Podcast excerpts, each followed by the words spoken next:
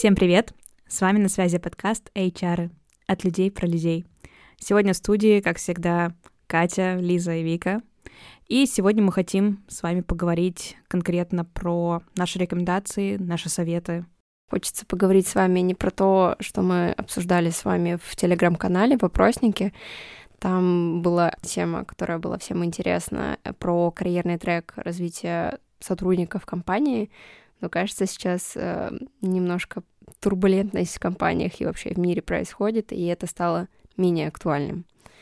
Поэтому хотим с вами поговорить про живую актуальную тему, касающуюся перехода из одной компании в другую, про собеседование, про рынок, про то, как себя сейчас в целом вести, нужно ли переходить из компании в компанию, и помочь какими-то советами, которые можно приложить, э, когда вы задумываетесь о переходе в другую компанию, возможно, даже в другую сферу. Ну что, погнали? Такой глобальный вопрос появляется в головах у всех, кажется, не только у сотрудников, но и у чара в первую очередь, да, логично. Поменялся ли сейчас рынок кандидата, который в последние несколько лет управлял наймом а, сотрудников разной компании, на рынок работодателя? Я думаю, что это, конечно, зависит э, от сферы в первую очередь. Э, боюсь, что в IT как был рынок э, кандидата, так он и остался. Только теперь приоритеты немножко кандидатов изменились в зависимости от своего восприятия текущей ситуации. Кто-то стал целенаправленно рассматривать уже только международные компании. У кого-то в приоритетах релокация, фиксирование заработных плат в валюте и так далее. Мне кажется, рынок все-таки переходит в сторону рынка работодателя, ровно потому, что есть те, кто давно хотели перейти в сферу IT, и они активизировались. Есть э, люди, которые сейчас сильно думают про то, готовы ли они переходить, чтобы замотивировало их перейти в другую компанию. И есть люди, которые находятся уже в активном поиске. Это разные группы людей. И мне кажется, что именно все эти три группы создают некую конкуренцию за какую-то вакансию. То есть продолжается какая-то охота за талантами, но время действительно турбулентно, и многие люди думают, хотят ли они сейчас карьерных изменений. Да, еще важно отметить, что многие компании, большие компании, э, немножко заморозили свой найм, перефокусировались на внутренние проблемы, на заботу сотрудников внутри. Некоторые компании вообще прекратили поиск, э, некоторые просто смотрят очень точечно с кем-то поддерживать диалог. Поэтому спрос у кандидатов-то не упал, наоборот, вырос, кажется, а вот у компаний Слушай, ну я вот тут как раз наоборот хотела сказать, что с другой стороны и у кандидатов ситуация изменились. Есть а, какой-то процент людей, которые, может быть, и смотрели до всех этих событий, а сейчас решили пересидеть это время и принимать решения уже после. Но в целом, если на самом деле говорить не только про сферу IT, но и про другие индустрии. Я не знаю, насколько мы вправе говорить про другие индустрии в рамках нашего подкаста. Диванный критик. Да, по сути, я диванный критик в этом случае. Но у меня есть опыт работы в других индустриях в прошлом, и я могу сказать, что по ощущениям, думаю, что в некоторых индустриях случится какой-то перекос, случатся какие-то глобальные изменения, и хорошо себя будут сейчас чувствовать компании, которые успе- успевают быстро адаптироваться. Ровно как и люди, которые могут быстро адаптироваться, мне кажется, это power skill. Не мимо про стрессоустойчивость, хотя в целом тоже уже годится, а именно история про адаптивность, про то, что ты можешь делать, кроме того, что ты делаешь обычно можешь ли ты как-то перестроить свою работу? Слушайте, я сегодня тоже это буду антагонистом, видимо. Я боюсь, что не у всех компаний отраслей есть реальная возможность э, как-то адаптироваться. Я боюсь, что некоторые находятся, как сказать, в условиях, э, где не очень большой выбор вариантов действий. Вот. Но это тоже на уровне диванного критика, потому что сложно судить, конечно, про другие компании, другие сферы. Ну, возможно, это можно считать правдой, но вспомнить 2020 год и то, чему он нас научил, совершенно прекрасному э, гибкости, которая позволяет нам быстро принять э, надвигающуюся на нас реальность. И все то, что происходило в 2020 году, и, и так как мы перестраивались в том году, актуально и сейчас. Вот э, даже заметила, что какие-то бизнес-школы, какие-то там прекрасные э, компании, которые публикуют интересные там статьи и новости, публикуют материал за 2020 год, потому что ровно для компаний ничего не изменилось. То есть ничего не понятно, очень много вводных, и совершенно не ясно, что с этим делать. В общем, если подводить итог, мне кажется, что итоги пока о смене рынка кандидата на рынок работодателя делать рано, но рынок точно не тот, что буквально месяц назад. Ну и хочется поговорить про то, кому сейчас стоит искать работу, актуально ли вообще для каких-то сотрудников э, это сейчас. Можно условно там э, разделить сотрудников, которые уже там как-то начинали поиск, хотели рассматривать себя возможно, в других сферах, э, возможно, уже давно задумывались про переход в другую компанию и попробовать что-то новое. И про те, которые сейчас все нормально. Мне кажется, есть еще третья категория. Это люди, которые уже находятся в активном поиске и не находятся в трудовых отношениях. Ну, то есть люди, которые, по сути, сейчас есть активная группа на рынке. Да. Вот так как я с рынком активно не сталкиваюсь, и сейчас у меня не так много собеседований, и сейчас я не понимаю, что с рынком происходит, как ведут себя кандидаты, как они реагируют на предложения компании и какой у них там основной запрос.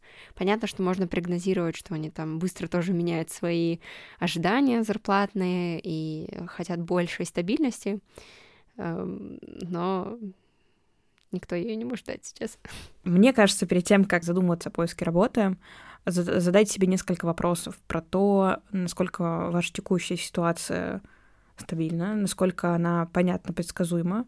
Если у вас финансовая подушка, если вы думаете о каких-то э, резких изменениях вроде смены работы на новую роль, переезда в другой город или еще каких-то иных э, кейсов, которые требуют большой подготовки, Подумайте о том, сто, стоит ли заходить в эти риски, превышает ли предложение эти риски. На мой взгляд, если вы находитесь сейчас э, в активном поиске работы и уже не работаете в какой-либо компании, самое время где-нибудь заземлиться в этой компании, в которой вы устроитесь, попробовать себя проявить и на время затаиться. Нужно, кажется, в этой турбулентности где-то где присесть. Это, знаете, как самолет, который летит и попадает э, вот в эту воздушную зону, которая так и называется зона турбулентности, к слову. Как в самолете нужно просто сесть э, в кресло, пристегнуть ремни и лететь дальше. И надеть маску сначала на себя. Да, и надеть маску сначала на себя. Ну, а людям, которые сейчас э, просто находятся в каком-то вялотекущем просмотре рынка, я бы от себя лично посоветовала посмотреть за ситуацией, проанализировать и понять, а достаточно ли вам вводных для принятия решения вообще. Если достаточно, то взвесить снова предложения и риски. Если вы понимаете, что вводных настолько много и они настолько непонятны, то остановиться, выйти на время из этой ситуации и понять, а что вы можете сделать на текущем месте работы, чем вы можете помочь своей компании, чем вы можете быть еще более полезны, и попробовать переключить свои усилия на то, где вы сейчас можете оказать большую пользу внутри. И попробовать еще переключить усилия на какое-то обдумывание, аналитическую работу, все то, на что обычно, честно говоря, забивают при поиске работы. Мне кажется, еще важно сказать, что нужно быть готовым. Э, сейчас очень мало кто может э, предложить вам какое-то стабильное, прозрачное, понятное решение, которое бы гарантировало вам и прогнозировала ваше будущее там, в ближайший год. Э, такого, к сожалению, не будет, потому что водные очень быстро меняются, и компаниям на лету приходится переобуваться. Это тоже нужно и важно принимать и учитывать, когда вы пробуете заходить там, в новую компанию, и эм, как бы рассчитывать на то, что сначала вы там придете на какие-то, возможно, одни условия, затем они могут поменяться. То есть это не исключено, не обязательно это должно так, но морально можно себя к этому готовить. Я бы еще, может, обобщила а, немножко Катин совет по поводу того, чтобы, может быть, даже сменить фокус и перефокусироваться с каких-то рабочих а, задач, свершений, достижений на какие-то свои личные хобби, личные задачи, не знаю, здоровье. Это позволит и фокус переместить, и даст а, дополнительные ресурсы, чтобы пережить а, текущую ситуацию. Ну да, это все про заботу о себе. Ты стараешься найти в себе новые силы для того, чтобы оставаться эффективным. Это, это правда. К слову про заботу о себе, на самом деле, мне кажется, это сейчас очень важно. А, если вы понимаете, что вам тяжело вообще просто об этом подумать, выключитесь из ситуации. Действительно, сфокусируйтесь на хобби, на семье, на том, что вы будете готовить сегодня вечером, куда вы пойдете гулять на выходных, на том, что доставляет вам радость, на том, что наполняет вас ресурсом. И вы заметите, как после того, как вы проделаете эти действия, вы пересмотрите свои взгляды на ситуацию, вы сможете быть более эффективны. Слушайте, но я могу поделиться со своей стороны алгоритмом, который я обычно использую как декомпозицию поиска работы. У нас есть глобальная, большая, непонятная задача. Как найти работу мечты? А если разбить по этапам, то у нас становится вполне понятной и прозрачной. Все начинается с вас самих. Первое, что нужно понять, это чего вы хотите от этой работы. Знаете, как просят э, писать, не знаю, программистам, дизайнерам, кому угодно, четкое ТЗ на то, что им нужно сделать, у вас должно быть четкое ТЗ к вашей будущей работе. Что для вас важно? Какие ценности важны в компании? В приоритете ли ценности компании или обеспечение каких-то базовых потребностей? Что, на что вы готовы закрыть глаза и пойти на компромисс, а без чего точно не обойдетесь? И прописать все параметры, подумать, что для вас действительно важно. Это, наверное, этап 0, ТЗ. Затем я очень сильно рекомендую каждому, кто послушает меня, я говорю это не на одной площадке, делать свой собственный свод-анализ. Свод-анализ, в котором вы честно себе ответите про свои сильные и слабые стороны. Вы, исходя из этих сильных, слабых сторон и других внешних факторов, поймете, где есть э, потенциальные возможности, потенциальные риски, и как вот свой профайл оцените, подумайте, как это правильно упаковать эм, как это правильно продавать, я бы даже сказала. А после чего, когда у вас есть уже информация о том, чего вы хотите, и вы честно себе ответили на вопрос, а что я представляю, стоит задуматься о резюме. Резюме — это наш шаг один или два. Я уже растерялась в цифрах. Но, в общем, следующий шаг — резюме. Я, наверное, предлагаю здесь порассуждать. У каждого есть свои рекомендации. Что касается самого алгоритма, я обещала вам полный. За резюме идет отклик на какую-либо вакансию. За откликом продолжается подготовка к интервью, первичное, вторичное и так далее по списку интервью, иногда тестовые задания и, собственно, подготовка к выходу на работу или новый цикл поиска. То есть все шаги вам довольно известны, все они достаточно простые — на каждом, я думаю, мы сможем поделиться рекомендациями по тому, на что стоит обратить внимание. Итак, резюме. У меня всегда пожелание, чтобы оно было максимально лаконичное. Такие советы капитана очевидность, чтобы это было не 100-500 э, страниц, потому что это как сказать, э, все рекрутеры занятые люди, стараются максимально оперативно обрабатывать отклики, потому что их огромное количество. Второе, э, тут на самом деле есть разные предпочтения у HR, но у меня просьба пожалуйста, если вы работали в одной компании на нескольких должностях, не надо это все фиксировать как отдельное место работы. Пожалуйста, напишите там ООО, а, не знаю, рога и копыта, весь срок, и уже можно либо в тексте перечислить должности, либо там на собеседовании озвучить, что вы выросли с такого-то по такое-то. Просто когда ты видишь 15, а, 15 мест работы, а потом начинаешь вчитываться, и это оказывается одно и то же место, просто человек все должности указал, это, на мой взгляд, совершенно излишнее пересматривайте периодически резюме, удаляйте места работы, которые не матчатся. Ну, то есть как, если вам 23 а, года, и вы указываете там место работы, где вы работали 3-5 месяцев, это окей, это может быть важный опыт, даже такой небольшой. Но если э, вам 40 лет, а вы указали тоже, опять-таки, 100-500 тысяч мест работы, где вы работали 3 месяца и 2 месяца, ну, пожалуйста, не надо удалить, это совершенно лишняя информация.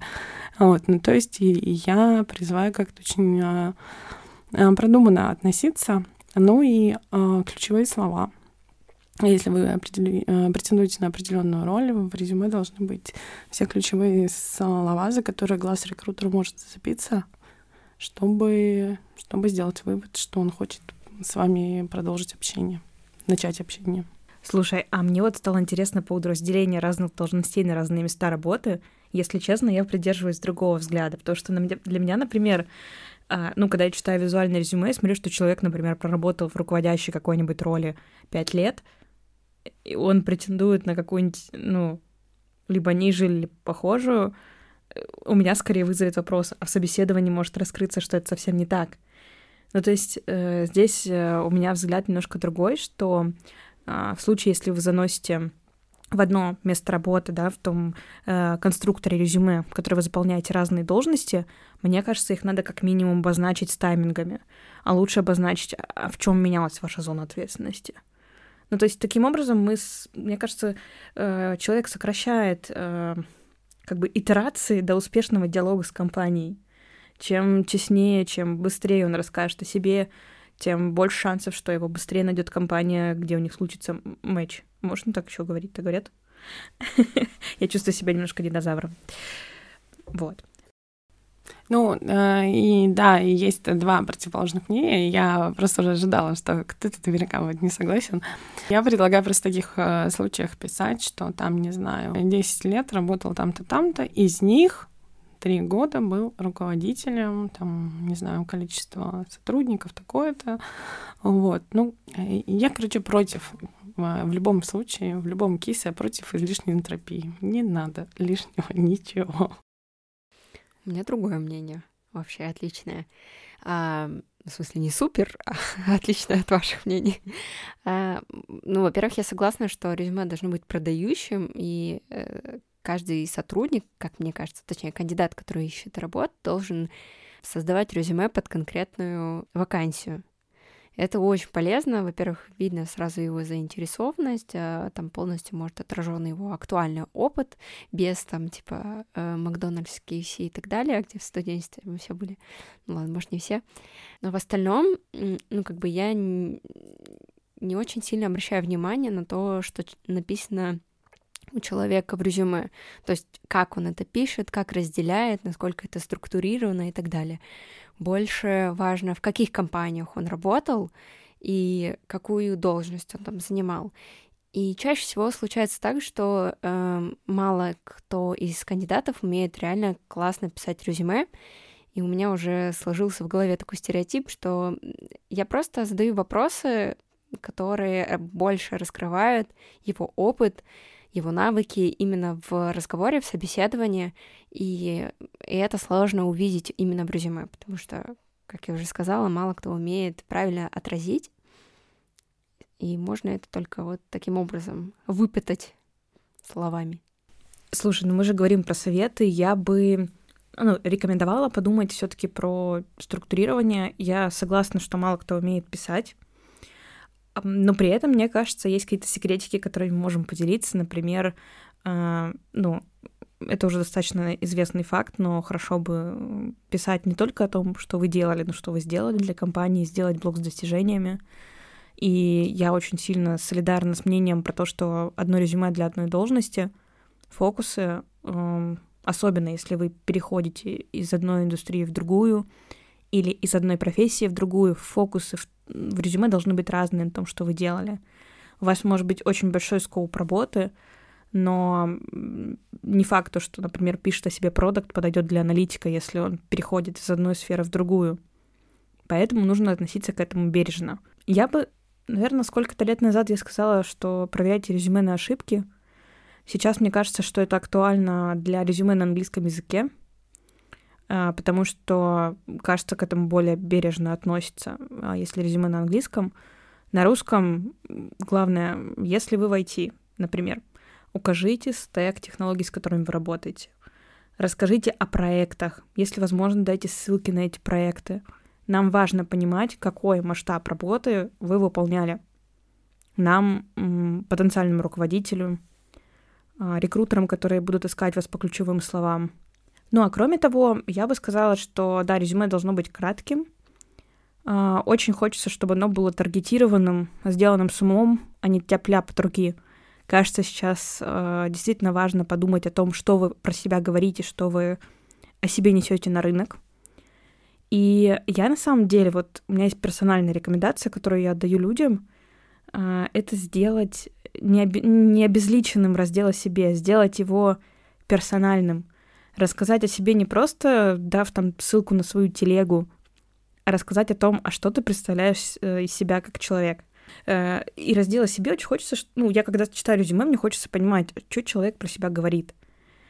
И это важно, потому что уже на этапе просмотра резюме, да, мы, естественно, стараемся пообщаться с как можно большим количеством людей. Тем не менее, ты уже видишь потенциально там, может ли какой-то фит с командой случиться. Это классно. А еще я хотела поговорить про раздел навыков. Мне кажется, это больная тема очень многих людей, которые заполняют резюме, потому что мало кто понимает, а что туда можно сделать. Есть хитрость есть э, структура, которая вам поможет раз и навсегда разобраться с этой темой. Сначала напишите про харды, которые отражают вашу профессию. Например, если вы project менеджер то пишите туда Agile Project Management или другие фреймворки да, управления проектами, с которыми вы работаете. Если это актуально, PMBOK и так далее. А дальше расскажите в следующей категории навыков, с какими инструментами вы работаете. Jira, Trello, Asana, что угодно. А дальше уже рассказывайте про софты. Притом эти софты должны отражать э, то, как бы, что помогает вам делать эту работу. По этим навыкам вас тоже ищут. Помогите, пожалуйста, компании найти вас быстрее. Слушай, вот тут я уже готова поспорить по поводу раздела о себе, а, потому что я стала вспоминать, у меня просто стали пролетать перед глазами картинки Э, с разделами о себе, которые я считала. Это очень часто выглядит неловко, высокомерно или помпезно. Поэтому, если вы не гений копирайтер, я бы, короче, наоборот, не советовала заполнять этот раздел, потому что э, ну, велик риск, что вы не сможете вот как и себя отразить и вызвать адекватную реакцию, Поэтому, может быть, лучше не рисковать и уже на собеседовании лицом себя показать. Ну, да, твоя точка зрения, я понимаю, откуда она происходит. А, тем не менее, я замечаю, что многие руководители, с которыми я работала, они ищут, а в какие игры играет человек, когда мы в геймдеве, а чем он живет, какое у него хобби. Это зачастую помогает э, запустить такой смолток на собеседовании и развить какую-то тему. Ну, то есть понятно, что мне стоит писать холивар. Холивара и так достаточно. а, стоит, мне кажется, сфокусироваться на какой-то очень экологичной картинке про себя. Ну, вряд ли, когда ты себя идешь продавать, ты пишешь про какие-то очень странные вещи. Очень часто. Те, кто, зап... Те, кто все-таки заполняет этот раздел, не там семи смертными грехами, а, исполнительность, коммуникабельность, э, там, а, ответственность, а пытаются, скажем так, творческий подход проявить, мне кажется, э, в большинстве случаев это фиаско. Может, мне так не везло, не знаю. Я согласна. Я видела такие резюме, где внизу было написано «готов работать за еду» или «бог программирования C++», что-нибудь такое. Слушайте, я бы посмеялась бога программирования. Ну, то есть, э, э, есть, конечно, кринж, когда какие-то вещи там пишут странные, но давайте так, чтобы нашим слушателям вынести полезное из наших разных точек зрения, хочется сказать, что подумайте, насколько уместно писать что-то о себе, в какую сферу вы идете, а подумайте вообще, какие там правила игры. Допустим, я думаю, что если вы пойдете в банковскую сферу, там будет одна культура, если пойдете в геймдев, то совершенно другая.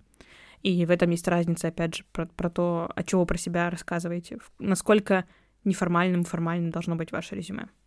Да, я согласна. Тут нет правильного ответа, как должно выглядеть резюме, а, вот однотипного ответа. Оно будет зависеть от того, в какую сферу вы идете искать работу, и будет зависеть, какую вакансию вы для себя ищете. И вот от этих двух э, критериев можно и плясать, и заполнять там резюме в разные стороны. Там максимально структурировано, четко по делу, там, мне кажется, это больше про банковскую сферу, там как-то очень все упорядочено. А в геймдеве креатива много. Ну что, двигаемся к следующему этапу поиска работы. Это предварительный research рынка, подготовка к потенциальному интервью и отклик. Перед тем, как откликаться, я рекомендовала бы вам вообще почитать вообще, что есть в инфополе про компанию, понять, э, что вообще на рынке происходит, чтобы вам было о чем говорить с работодателем, подумать про ваше сопроводительное письмо.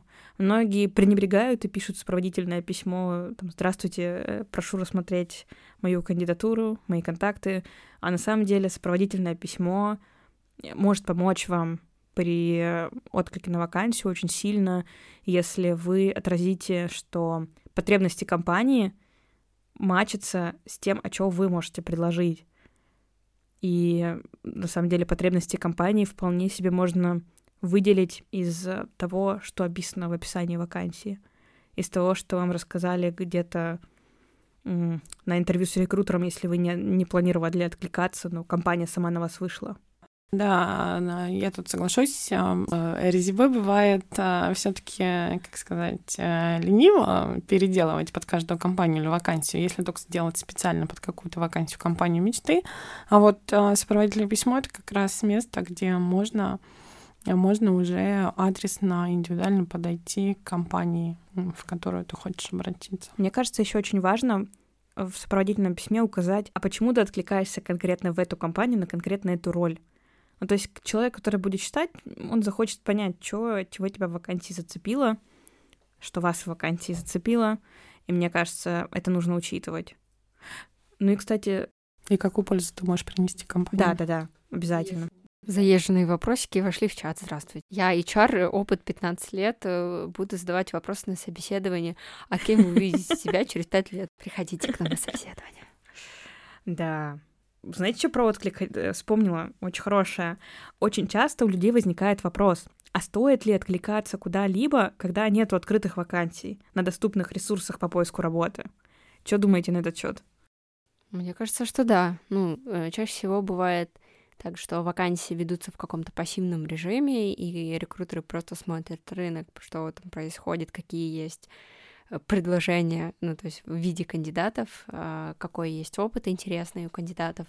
Поэтому откликаться в компанию вообще, а, готов, быть открытым э, к работе а, в какой-то конкретной компании, это хорошая история, потому что есть там кадровый резерв, если еще это слово используют, но все равно какой-то запас э, кандидатов у рекрутеров, мне кажется, в рукаве всегда найдется, и быть в контакте с какой-то интересующей вас компанией — это всегда плюс. Ну, я согласна, и мне кажется, стоит пробовать откликаться непосредственно на сайте компании, попробовать по нетворку понять, возможно, есть друзья, работающие в компании, которые вас могут порекомендовать, или друзья друзей.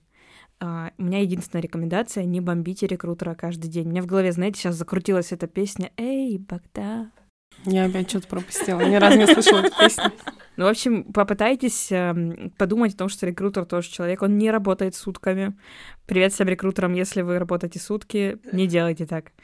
Uh, в общем, позаботьтесь об этом человеке, подумайте о том, что он э, первый, кто с вами общается с компанией, у него сформируется, у него формируется на этом этапе мнение о вас. Пожалуйста, позаботьтесь о нем, не пишите ему каждые пять минут, ну, что там, эй, Богдан. Давайте остановимся на том, что вы можете попробовать откликнуться на вакансию, если ее нет в открытых источниках, но делайте это очень вдумчиво и, делайте это экологично. Так, следующим у нас на пути а, после отклика идет подготовка к собеседованию. Я, если честно, для себя выделяю этот этап, потому что мне кажется важно почитать вновь про компанию, понять, а про что может пойти речь на собеседовании, еще раз перечитать описание вакансии — я вспоминаю свои рекрутерские будни в прошлом, когда у тебя есть вакансии, на которые ты зовешь кандидата на собеседование, приходишь, а он ничего не почитал, ничего не помнит, не очень понимает, где оказался, и ты такой, м-м, интересные дела. Но э, на самом деле, кроме шуток, э, сейчас очень редко встречаются подобные ситуации, и очень хочется, чтобы вы просто еще раз взвесили, проанализировали там после вашего отклика, что сейчас стоит, о чем стоит подумать, какие могут вопросы возникнуть. И все это тоже, мне кажется, можно достать из описания вакансии или из какого-то брифа, который вам скинет рекрутер, скорее всего. Ну и дополнительные вопросы, которые вы можете задавать как рекрутеру, так и руководителю потенциально, который будет э, на втором этапе собеседования, тоже приветствуются, и они очень помогут вам сформи- сформировать правильное мнение о том, что вам необходимо будет делать на этой позиции, о компании, о каких-то важных для вас критериях, которые помогут вам принять решение. Ну и да, мы плавно перешли к самому собеседованию. На самом деле у любого собеседования есть э, там, достаточно стандартная структура, когда Вы делитесь информацией о своем опыте, вам задают вопросы, вы задаете вопросы в разных компоновках, в разном порядке это может происходить. Но, тем не менее, плюс-минус структура одна. Мне хочется э, дать рекомендацию вести себя искренне на, на, на этих интервью, э, вести себя дружески, потому что в большинстве компаний сейчас интервью, на мой взгляд, э, похоже на какой-то более-менее такой не очень формальный дружеский диалог, скорее, чем на какой-то допрос. и поэтому самое лучшее, что вы можете сделать, это расслабиться и зайти просто в честный диалог с потенциальным руководителем или с HR, с рекрутером. А если расслабиться сложно, поставьте себе стакан воды. Вы можете пить ее перед собеседованием. Я, например, рекомендую там, пить холодную воду людям, потому что это правда успокаивает. Несколько глотков, глотков холодной воды помогают выдохнуть. И если вы нас, растерялись на самом собеседовании, то просто берите паузы для того, чтобы обдумать ответ не мхатовские паузы, пожалуйста, не на пять минут, но э, полминуточки у вас будет, и на самом деле кажется мало, но этого достаточно для того, чтобы обдумать ответ, если вдруг вы потеряли контроль. Мне кажется, важно отметить, что нет задачи у кандидата понравиться лиду, менеджеру, да, любым путем. То есть, если вы будете честными и искренними на э, этой встрече и будете рассказывать там правду и рассказывать то, что вам действительно нравится, есть высокий шанс э, найти э, ту кайфовую работу, которая будет приносить вам удовольствие. То есть не нужно расстраиваться, если вы э, по каким-то параметрам не сходитесь с компанией, с корпоративной культурой, не знаю, с лидом. Это как бы сэкономило вам время, и вы можете идти и искать дальше работу своей мечты. Да, ну и, кстати, э, есть там какое-то время назад я выпускала вредные советы про подготовку к собеседованию, поиску работы. Сейчас хочется их обернуть в полезные, про то, что позаботьтесь о том, что у вас было комфортное место для этих переговоров. Вот. Ну и да, я абсолютно согласна, что нет задачи как-то поставить галочку и, и понравиться. Есть задача найти компанию, которая подходит. Угу. Да, я могу тут только согласиться. Это э, как в отношениях. Не со всеми складываются пары, и это неплохо, это хорошо. И гораздо лучше понять это на собеседовании, а, чем а, через а, какое-то время на испытательном сроке, потому что вам будет стрёмно увольняться, потому что испытательный. Потом вам будет стрёмно увольняться, потому что там вы испортите себе резюме и будете там летуном так называемым. Потом вы уже привыкнете, смиритесь, и в итоге раз, прошло три года, вы все еще работаете в этой компании. Нет, лучше, лучше сразу быть естественным, понять, э, смачились вы или нет, и, так сказать, по любви. Ну и я еще, знаете, чем хотела поделиться? Мне кажется, очень важно задавать компании свои вопросы. На всех этапах у вас они сто процентов есть в голове, многие забивают, многие забывают. И очень хочется, чтобы по результатам этого диалога, чтобы мы не превращали для вас, а для нас поиск работы в 100-500 этапов, э, вы понимали, чего хотят от этой роли, на которой вы собеседуетесь, вы понимали, насколько вам компания откликается по тем или иным параметрам, и у вас есть все водные для принятия решения. Я слышала интересные истории, когда кандидаты начинают руководители спрашивать, а кем ты хочешь быть через пять лет. Знаете, этот мем-код сломался с глазами в разные стороны. я не задаю этот вопрос уже очень длительное время, потому что ну, во-первых, его можно переформулировать по-другому, во-вторых, мне кажется, он у, у кандидатов вызывает просто какое-то недоумение, неприятие даже, я бы сказала. Ну, смысловая нагрузка этого вопроса хорошая. Интересно понаблюдать за рассуждениями, мыслями и вообще то, что интересует кандидата, как он видит там свое развитие в ближайшем будущем. Это очень важно, чтобы принять финальное решение. Если кандидат не может рассказать э, о том, что ему интересно и чем бы он хотел заниматься там в ближайшее время, это как бы тоже звоночек, э, потому что он там не определился или у него выгорание, и мы потом охватим с этим проблем, поэтому лучше будьте честны с нами, чтобы всем было классно. Кстати, а у вас есть любимый вопрос, который вы задаете на собеседовании? Я могу своим поделиться. Мне искренне нравится спрашивать про то, что человека мотивирует и демотивирует. Нет, мой. Ну, на самом деле, вы видите, это может быть достаточно популярный вопрос, но очень классно понимать, насколько как бы роль, которую ты человеку предлагаешь, мачится с тем, чего он на самом деле хочет, и есть ли какие-то в том, что его демотивируют критические вещи, которые важны для нас. Ну, то есть мы ищем такие точки соприкосновения, да, там якоря, за которые можно зацепиться, и это помогает дальше развивать диалог. Я задаю такой же вопрос, причем я спрашиваю в лоб, не обходными какими-то путями, и спрашиваю, и вначале даже делаю такую небольшую ремарку, говорю, что сейчас будет ичарский вопрос, что тебя мотивирует. И обычно все так э, в ступоре задумываются, и некоторые даже реагируют, что это сложный вопрос, и они не могут в моменте на него ответить. Но я считаю, что это очень важно. И это, наверное, можно отнести к советам до того, как ты пришел на собеседование, когда пишешь резюме, подумайте о том, что вас действительно мотивирует и какие бы задачи вас э, привлекали, вдохновляли, а какие, наоборот, отталкивают, да, что вас демотивирует. Это тоже важно. Да, в последние пару лет у меня были два таких э, любимых вопроса. Э, они без, вне контекста как-то убого ужасно звучат. Ну ладно, да будет так. А, первая, какая была самая серьезная критика там, в твой адрес, да, соответственно, в адрес кандидата, а, это тоже вопрос, который обычно немного подвешивает, но тут можно посмотреть уровень рефлексии, уровень искренности, ну и вообще как человек реагирует скажем так, на странные вопросы. А и второе, проективный, про то, что представь, что все окей, мы начали работать, э, прошло полгода, и что-то пошло не так. Что это? Что пошло не так? через полгода до нашей совместной работы. А я, знаете, можно еще пару советов вспомнила. Мне хочется это максимум пользы. Хочется сказать, что существуют вообще разные типы интервью, и есть компании, которые специализируются на кейс-интервью, да, когда с вами не, не так много говорят об опыте, как это происходит обычно как это происходит в других компаниях, да, классическая схема, про которую рассказала. Так вот, кейс-интервью — это когда вам задают проективные вопросы и говорят, а что бы ты делал, если и дальше есть какой-то кейс. Ну, представь свои действия. А, нужно понимать, что к этому несколько сложнее, наверное, подготовиться заранее, но здесь очень важно тоже просто искренне а, рассуждать и понимать, насколько, насколько вы подходите друг другу в этом плане.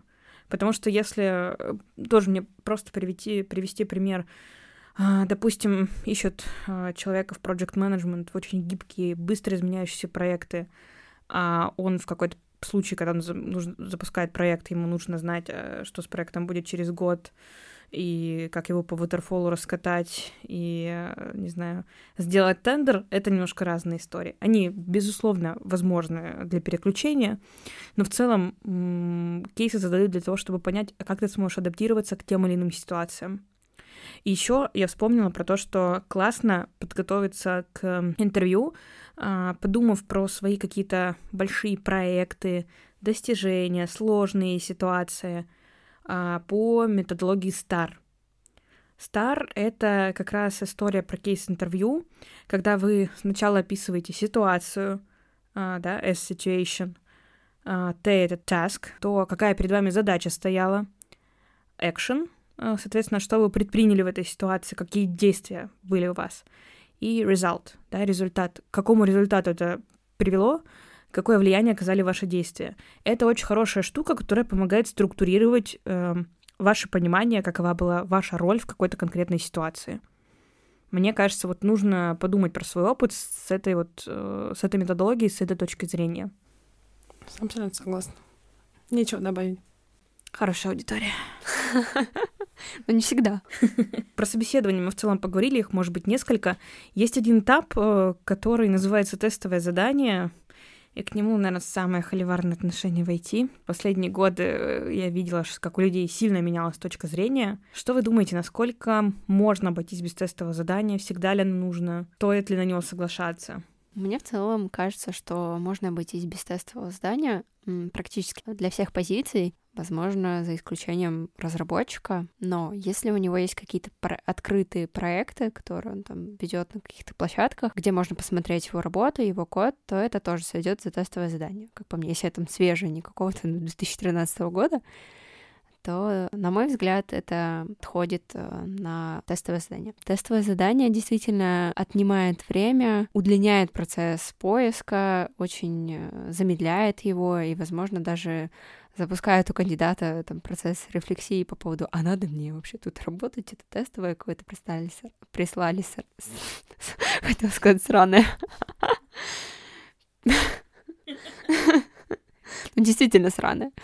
Э, прислали какое-то тестовое странное, нужно ли вообще идти в эту сторону. На мой взгляд, можно узнать опыт кандидата, задав ему правильный вопрос на интервью. Просто нужно более тщательно готовиться к интервью, э, лучше изучить его опыт и правильно формулировать вопросы, формулировать открытые вопросы, где человек сможет раскрыть свой опыт, приводя пример. Вот это основное.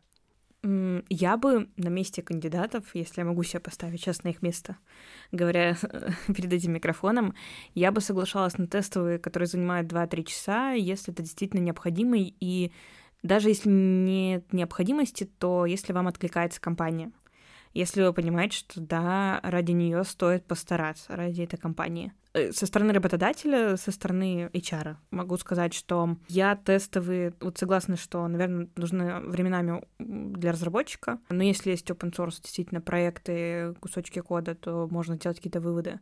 Но мне еще кажется, для каких-то креативных специализаций, около технических, где нужно понять, попадает ли человек в стилистику, например, там видеопроизводство, арт, потому что человек может работать в совершенно другом проекте, но это не значит, что он не смачится с нами и нужно просто проверить. Цена ошибки просто сильно выше, если ты не проверишь что-то на входе. Тут э, еще такой момент про уровень должности, да, важно не, за, не забывать, э, если у сотрудника очевидно крутой опыт, очевидно там крутые компании, и он э, кейс-интервью, не знаю, прошел или интервью по компетенциям, то иногда есть э, такого уровня сотрудники, которым как-то не камильфо давать тестовое, это первый момент. Второй момент. Э, я просто призываю все компании и всех лидов не забывать про время.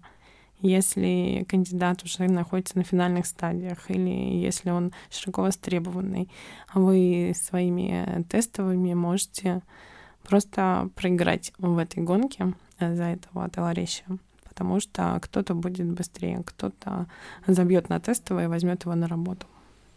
Сейчас такая практика есть в последнее время, как офер за один день. Проводятся да. этапы. Проводятся этапы собеседований, и в этот же день выставляют офер. Мне кажется, это супер скилл. Это мощь. Ну, это прям очень круто. На мой взгляд, во-первых, ну, это требует определенной организации, но ты сказал мне прям это какое-то вдохновение аж пришло, второе дыхание открылось. Слушай, мне кажется, это очень интересный эксперимент. Я бы попробовала. Ну, то есть, с точки зрения моего пытливого ума, мне просто интересно, а как это? У меня были в опыте собеседования, когда я проходила интервью, потом ассессмент, потом второй этап интервью, потом результат ассессмента еще. Всего много в один день, но у тебя как бы нет завершающего этапа позитивного подкрепления в конце, то есть ты обратную связь слышишь там через какой-то период времени. А когда ты типа прошел, не знаю, огонь, воду, медные трубы, и ты потом понимаешь, офер либо не офер, мне кажется, это прям прикольно. Ну и на самом деле мы здесь говорили про то, как мы ведем себя в компании, тестовыми в компаниях, э, про то, на что стоит обращать внимание вам. Э, вы можете сделать выводы, что все компании разные, и подходы могут быть разные, но действительно все заинтересованы в том, чтобы найти подходящего человека как можно скорее. А, следующий этап офер. А если вы получили офер, а если вы большой молодец, вы их еще и получили несколько, вопрос принимать, не принимать, э, какой принимать, как делать выбор, какие условия вам окей, а какие нет. Что хочется сказать, когда у кандидата есть на руках разные предложения, первое, на что нужно и важно ориентироваться, это проект.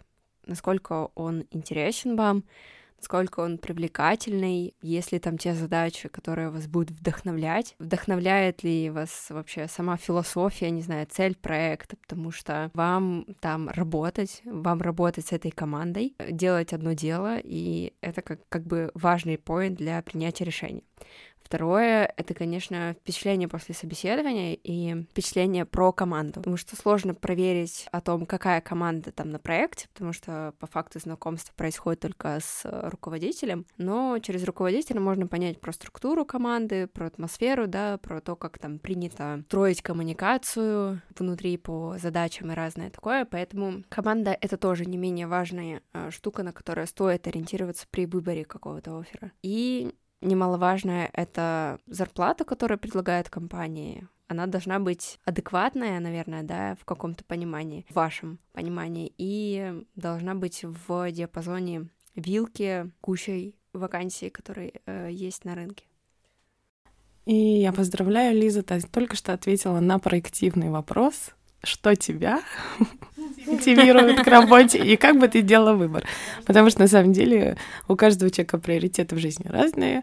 А, у кого-то есть, например, потрясающее хобби или семья, куда на самом деле его фокус направлен на работу только для денег.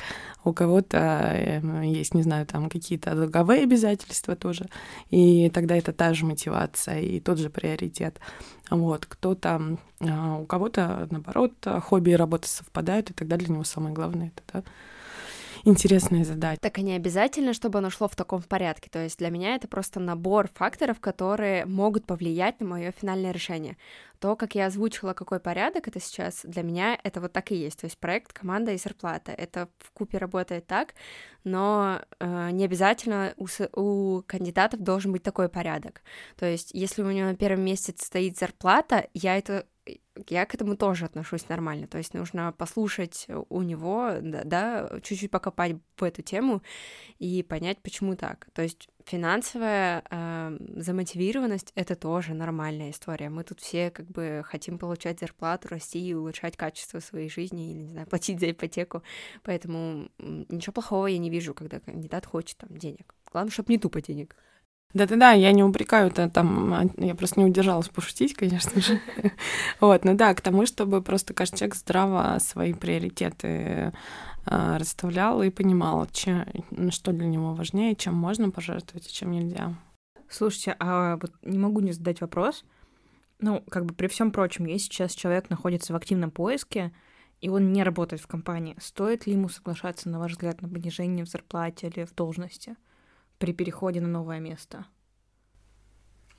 Опять-таки приоритеты. И если это не скажется, ну, глобально на его прям качестве жизни, то есть если ему не придется э, как-то совсем, э, не знаю, свои потребности ужимать, но при этом интереснее задачи или там э, крутой коллектив, опять-таки есть люди, у которых очень сильна там, да, э, потребность в коммуникации и в э, команде на одной волне, то почему нет?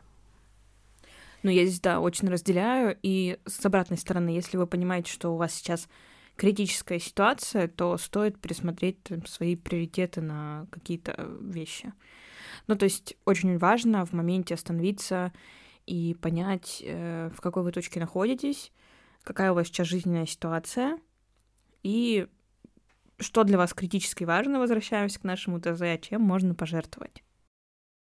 Это были все наши советы на сегодня. Не забывайте, что у нас э, появился свой телеграм-канал, который ведет наша прекрасная Лиза. Мы с Катей обязуемся тоже там в отдельных рубриках э, делать какие-то посты. Там будут опросики, где мы будем собирать э, фидбэк и информацию про новые темы, которые вам интересны. Подписывайтесь и делитесь с нами обратной связью. Мы ее очень любим. С вами была Лиза, Катя и Вика.